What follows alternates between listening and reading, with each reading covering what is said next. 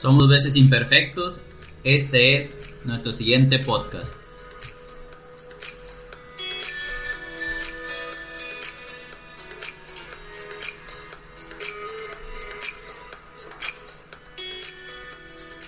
Episodio 3. El currículum vitae perfecto.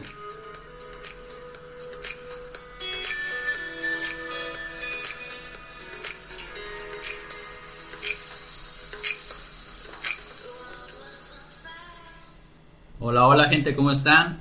Somos dos veces imperfectos. Yo soy Güero Quintanilla. Quédense en nuestro siguiente contenido que va a estar bueno y un poquito explicado todo acerca del currículum.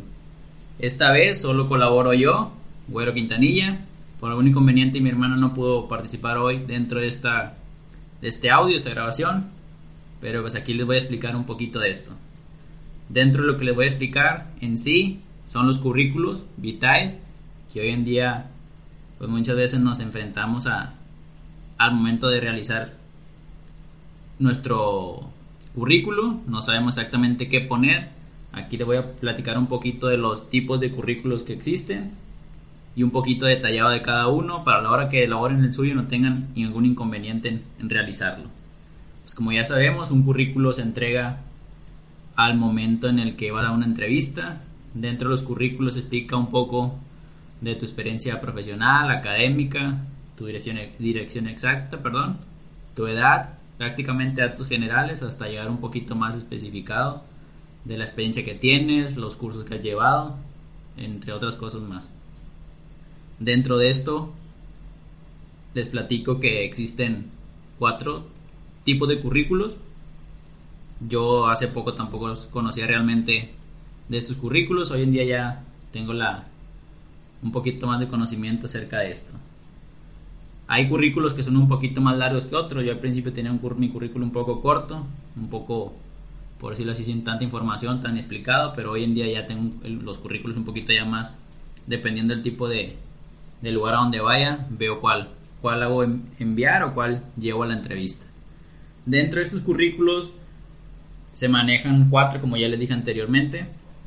Dentro de esto hay cuatro tipos, que son el extenso, que como su nombre lo dice, así rápido les digo, es pues, lo más, un poquito más, tirarle un poquito más de rollo, como luego dicen ahí dentro de eso. Está el semblanza, el fotográfico y el LinkedIn. LinkedIn es una aplicación que ahorita más adelante les voy a platicar un poco de eso. Pues vamos a empezar a, platicar de esto, ya es, ya es tardecita, pero pues aquí andamos dándole a esto de los de la explicación de los currículos, espero y les sirva en su vida profesional a los gente que me está escuchando ahorita o que me escuchan en estos días. El currículo extenso. El currículo extenso, como su nombre lo dice, es algo muy variado, un poco muy explicado, detallado prácticamente todo, la información paso por paso conforme se va explicando. Dentro de los currículos, en los cuatro es muy importante una fotografía que sea reciente. ¿A qué me refiero con reciente? Que tengas poco habértela tomado, que sea una forma formal, si es posible con corbata, porque como muchos sabemos, la primera impresión que das en tu, es tu imagen. La primera impresión es muy importante dentro de esto. Es importante que sea de una forma formal. También los colores claros es algo que me han hecho ver mucho, que los colores claros es más apropiado para una entrevista, acudir a una entrevista o, o la foto del currículo pelo recogido, como ya sabemos, una forma presentable en caso de tener barba, pues algo bien rasurado, todo para que puedas dar una buena impresión. Dentro de esto empiezas explicando un poco de tus datos personales, como ya sabemos que es fecha de nacimiento, lugar donde resides. Dentro de aquí, lugar donde resides, les quiero hacer alguna aclaración ahí. Hoy en día, como ya sabemos, si no sabían, aquí se los platico, nos catalogan de acuerdo a donde vivimos. Por eso es muy recomendado solo poner el lugar donde resides. Poner ejemplo en este caso, si me están escuchando todos de Nuevo León, es Nuevo León, México. No pongas exactamente tu lugar de residencia. Y lugar de residencia es donde vives actualmente, no porque seas de otro municipio pongas ese, no, por donde actualmente resides. Dentro de esto, pues ya los, pues digo, los datos generales, estado civil, la nacionalidad, tus teléfonos de contacto que sean recientes, que sean los que que tengas a la mano para contestar en caso de una entrevista. Créeme que te marcan a cualquier hora, hasta cuando estás ahí en el baño, digo, te, te entra una llamada y pues tienes que estar al pendiente. Pones un teléfono fijo, de preferencia también, que estén ahí disponibles. Tus correos, algo muy importante ahí. Los correos igual tienen que ser correos que constantemente cheques, perdón, para si te, para si te envían alguna información, pues estés ahí al pendiente. Siempre de preferencia pon dos, tres, con, dos con, tres contactos de, de correo para si en uno no te llega, pues el otro ya te, te está yendo la información y lo puedes checarla. Pues prácticamente estos, estos son los datos personales dentro de un currículo extenso. Ahora vamos a entrar un poquito más a la, a la formación académica. La formación académica es muy importante que solo coloques, perdón, tu preparatoria y en caso de tener una licenciatura, solo eso, no coloques primaria, secundaria, es algo que no se toma muy en cuenta mucho en referencia como nivel académico, solo preparatoria y la licenciatura que estuviste, arquitectura, medicina, X o Y que sea. Esta es la formación académica. Dentro de esto viene la situación laboral actual. La situación laboral actual es si actualmente estás trabajando. Si no estás trabajando, puedes poner que estás en disposición de trabajar, echarle prácticamente un poquito de, de, de rollo o que estás dispuesto a trabajar o estás ampliamente abierto a alguna oferta de trabajo. Si no estás trabajando, no, no pongas que estás trabajando. Digo, en los currículos es importante no echar mentiras, como luego dicen, porque al fin y al cabo eso se termina enterando la gente al momento que te están entrevistando más es un reclutador. Dentro de esto viene lo que es idiomas, los idiomas que manejas y la informática. Algo que te quiero comentar aquí es que no pongas en sí números. Por ejemplo, manejando una escala de 0 a 100 del inglés no pongas que sabes 50% porque es algo que es muy notorio. Maneja un tipo de escala gráfica. ¿Qué me refiero con escala gráfica? Por ejemplo, si en el inglés lo dominas al 100%, al momento de hablarlo, por ejemplo, si tu grado máximo son 3 puntitos, significa que lo sabes a su mayoría o al 100%. Si lo sabes al 50%, le pones una o dos puntitos.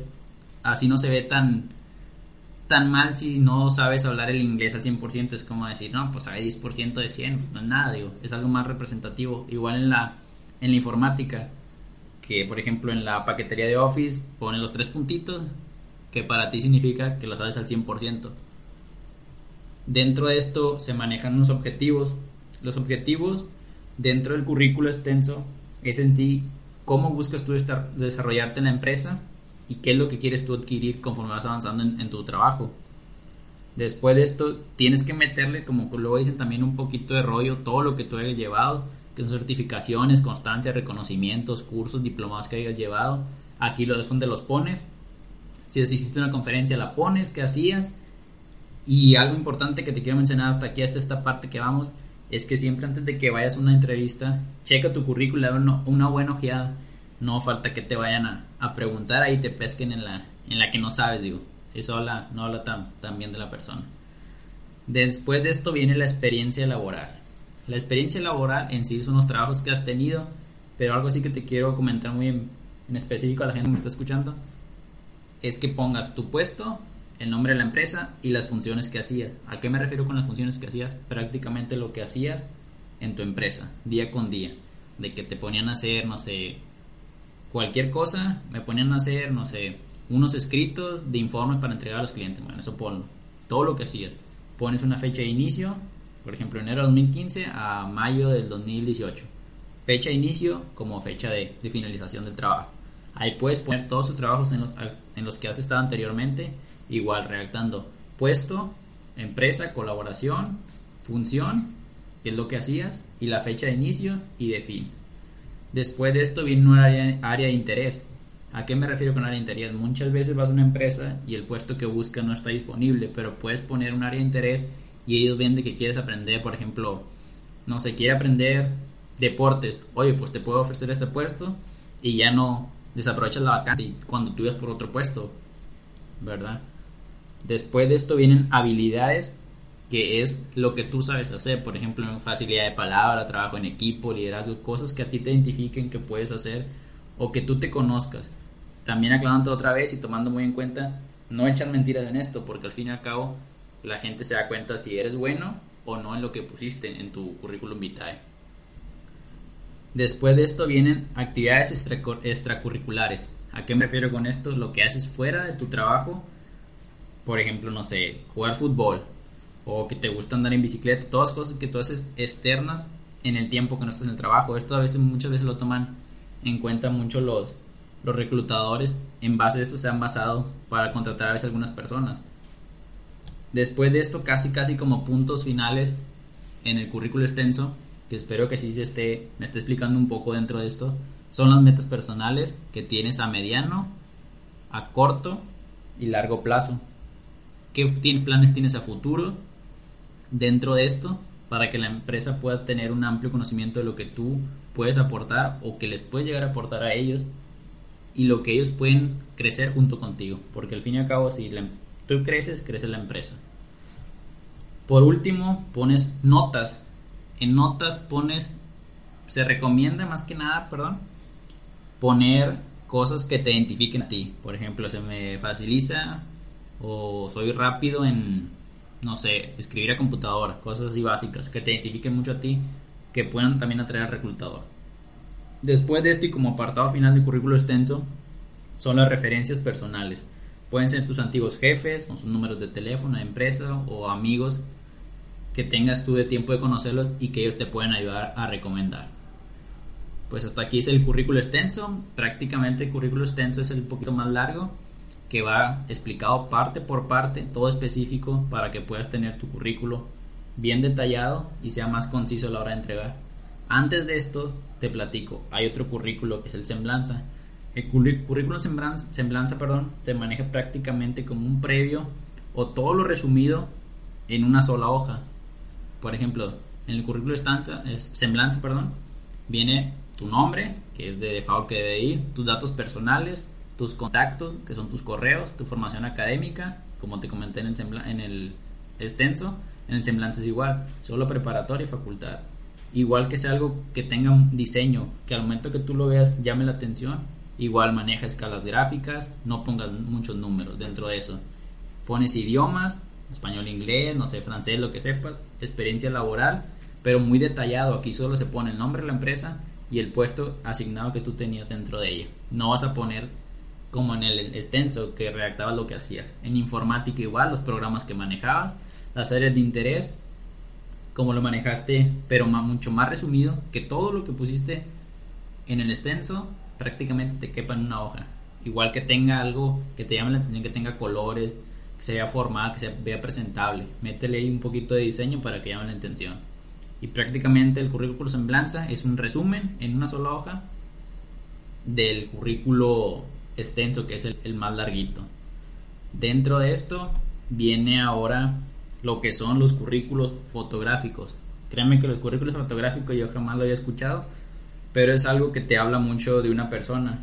Díganme quién ahorita no tiene muchísimas fotos tomadas no sé, con tu papá, con tu mamá, fuiste a tal lado y te tomaste una foto o este, muchas veces te tomas fotos con gente algo importante, por ejemplo un político, algún empresario, conocido, amigo que tienes tuyo.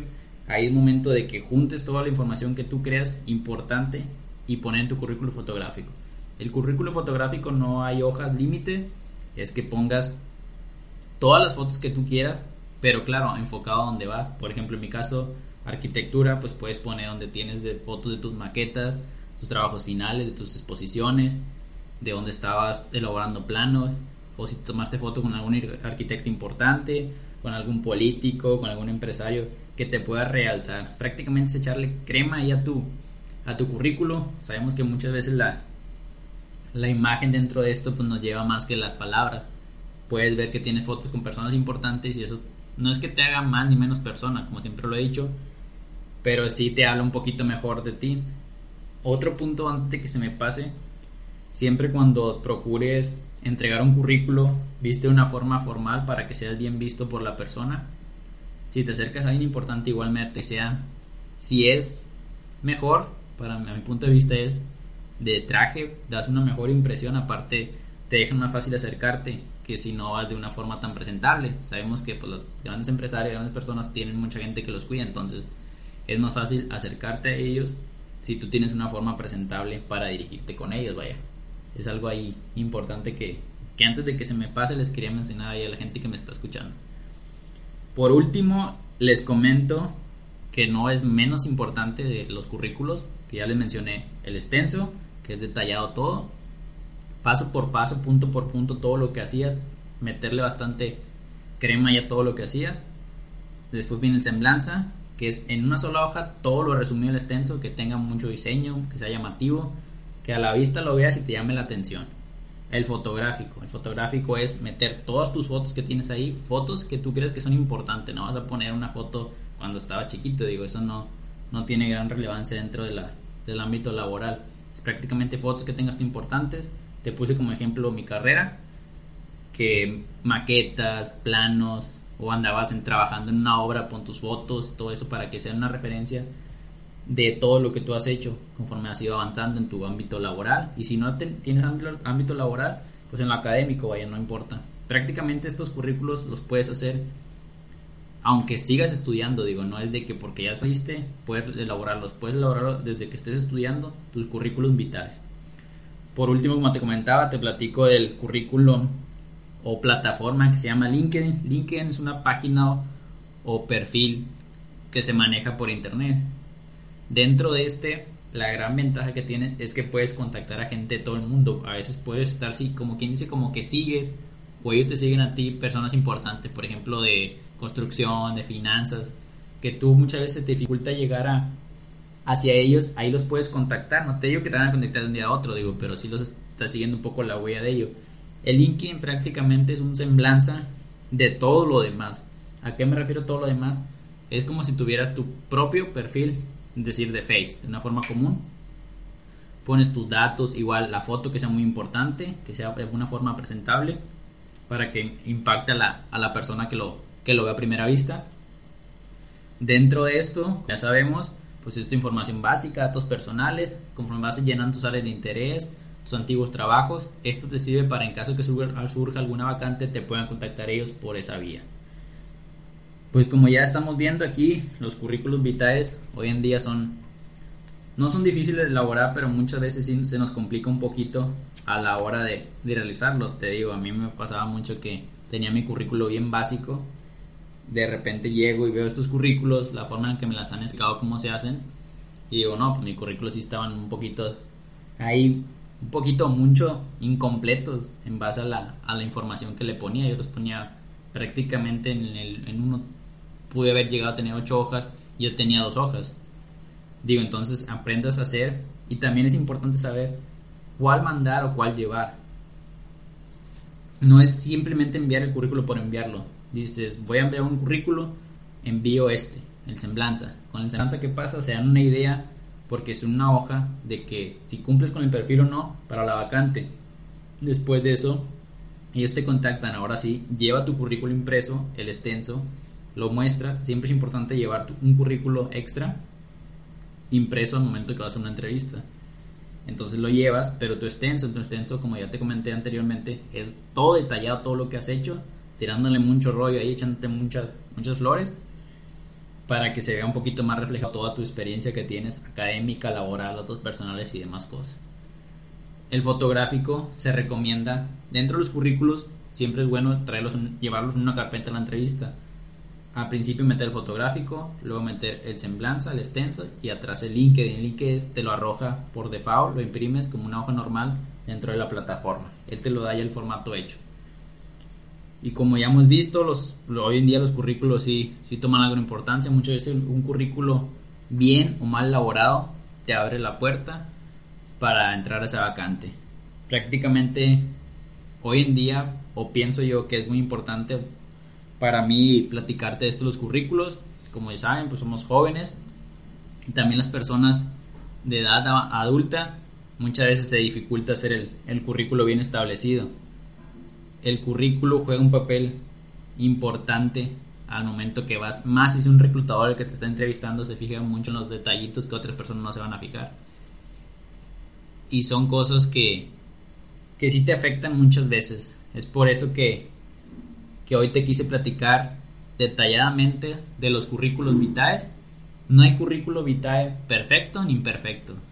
Si, si para ti consideras que está imperfecto, espero y te sirva toda esta información que te, que te estoy compartiendo. Sé que ya es un poquito tarde, pero nunca es tarde para mejorar lo que ya tienes hecho. Si tienes la disposición de mejorar, espero y te sea de gran ayuda toda esta información. Igual, síganos en nuestras redes sociales. Ojalá y todo lo que te comparto sea de gran ayuda para tu vida diaria. Muchas gracias gente. Y estamos siempre presentes, dos veces imperfectos. Hasta pronto gente.